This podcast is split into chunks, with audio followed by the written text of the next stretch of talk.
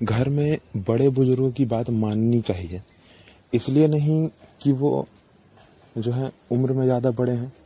इसलिए क्योंकि वो एक्सपीरियंस में भी आपसे ज़्यादा बड़े हैं।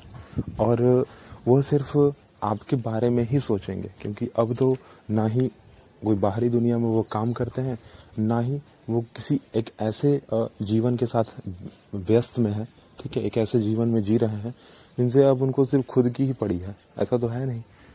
वो सिर्फ़ अब आपके बारे में सोच रहे हैं, क्योंकि आप ही उनके बच्चे हैं ना, और माँ बाप जो होते हैं वो बच्चों के बारे में ही सोचते हैं। और क्योंकि अब वो बुज़ुर्ग हो चुके हैं तो उनके ऊपर जिम्मेदारियाँ आई ज़रूर है, पर वो एक अलग तरीके से ज़िम्मेदारी आई है।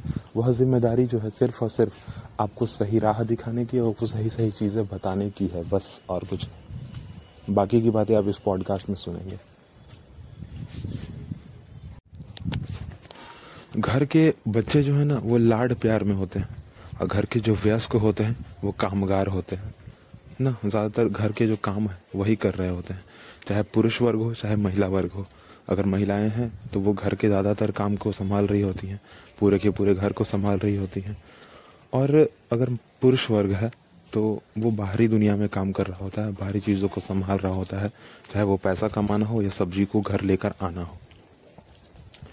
परंतु घर में व्यस्क, जो ज़्यादा उम्र हो चुकी है जो थोड़े बूढ़े होने लग गए हैं अब दादी अम्मा दादाजी ना नाना जी नानी जी जो है ये लोग ये लोग का अब क्या?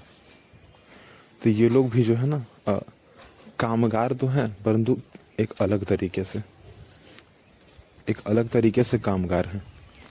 इनका ज़्यादातर समय जो है वो मोहल्ले में और घर के ही कामकाज में जाता ज़रूर है परंतु एक अलग तरीके से जाता है।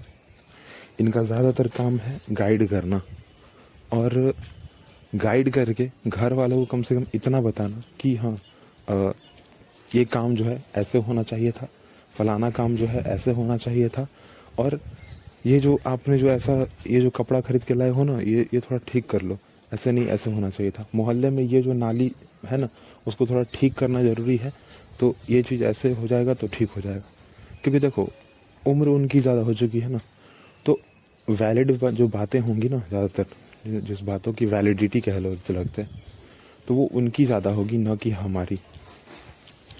और आपने अगर कभी गौर किया होगा तो एक ऐसी लड़की जो कि अभी नई नई शादी करके उस घर में आई है, और उसकी सास जो है मतलब जो दादी ना? जो बूढ़ी हो चुकी है थोड़ी थोड़ी बूढ़ी हुई है ज़्यादा नहीं। तो वो क्या करती हैं कि वो सिखाती हैं हर चीज़ गाइड करती हैं। चाहे वो खाना बनाना हो चाहे वो आ, घर के साफ़ सफ़ाई से काम रिलेटेड हो चाहे वो और कुछ भी क्यों ना हो कुछ भी। हर चीज़ हर चीज़ बताती है। क्योंकि घर के कुछ रीति रिवाज भी होते हैं ना संस्कार होते हैं रीति रिवाज होते हैं जिसके अंडर में बहुत सारे काम आते हैं। जैसे घर में पूजा पाठ ठीक है? घर में जो है आ, किसी खास ओकेजन पे क्या करना चाहिए? अब जैसे घर में क्या होता है ना कि कोई खास ओकेजन है तो परंतु उस दिन उस घर में उस घर में उस दिन जो है ना कुछ खराब हुआ हो ठीक है? जैसे कि अभी अभी फ़िलहाल की अगर बात की जाए ना सावन महीना ठीक है? सावन महीना में क्या है कि आ, शंकर जी को जो है चढ़ता है जल दूध चढ़ता है। उसके बाद शंकर जी जो की पूजा होती है। परंतु घर में जो है ना एक चीज़ बहुत ज़्यादा जो है मान्यता है उसकी कि पहले पानी में, बारिश की जो पहली पानी होती है उसमें भींगना नहीं है। श्रावण के बाद जो पहली बारिश हो जाती है, उसके बाद जो है दूध आपको गाय का नहीं पीना है या भैंस का नहीं पीना है। क्योंकि मान्यता ये कहती है कि हाँ पहला जो बारिश है ना, उसमें कुछ अच्छा नहीं होता, कुछ बहुत ज़्यादा ख़राब होता है। इससे आप जो है, उसको ना ही अपनाए तो अच्छा है। अब ये जो है छोटो गाइड कौन करेगा? क्योंकि वो तो किताबी दुनिया से आए हैं ना। वो तो साइंस फिजिक्स और केमिस्ट्री बायोलॉजी मैथमेटिक्स पढ़ के आए हैं। उनको तो इन सब बारे में पता ही नहीं है। तो उनको ये सारी बातें बताएगा कौन? तो ये बुज़ुर्ग व्यक्ति ही जो है, बताएँगे उनको बातें कि हाँ ऐसा नहीं, ऐसा होना चाहिए। आपको उस समय का जो है काम ऐसे करना चाहिए और इस समय जो काम है, नहीं करना चाहिए।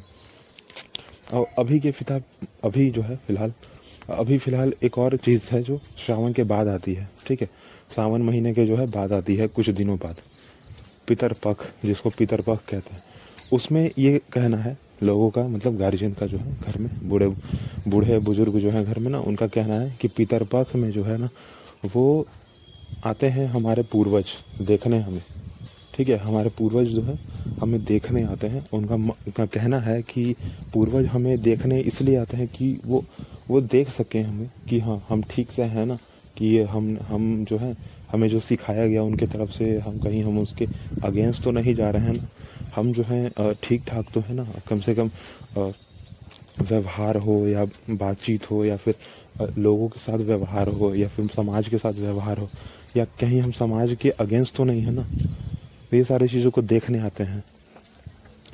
तो इसमें भी क्या है कि इस समय जो है, आप किसी अच्छे काम को मतलब जैसे कुछ लाइक की कुछ अच्छा काम, जैसे कि बाल कटवाना हो गया, ठीक है अच्छा काम ही है, पर फ़िलहाल बाल नहीं कटवा सकते हैं, नाखून नहीं कटवा सकते हैं।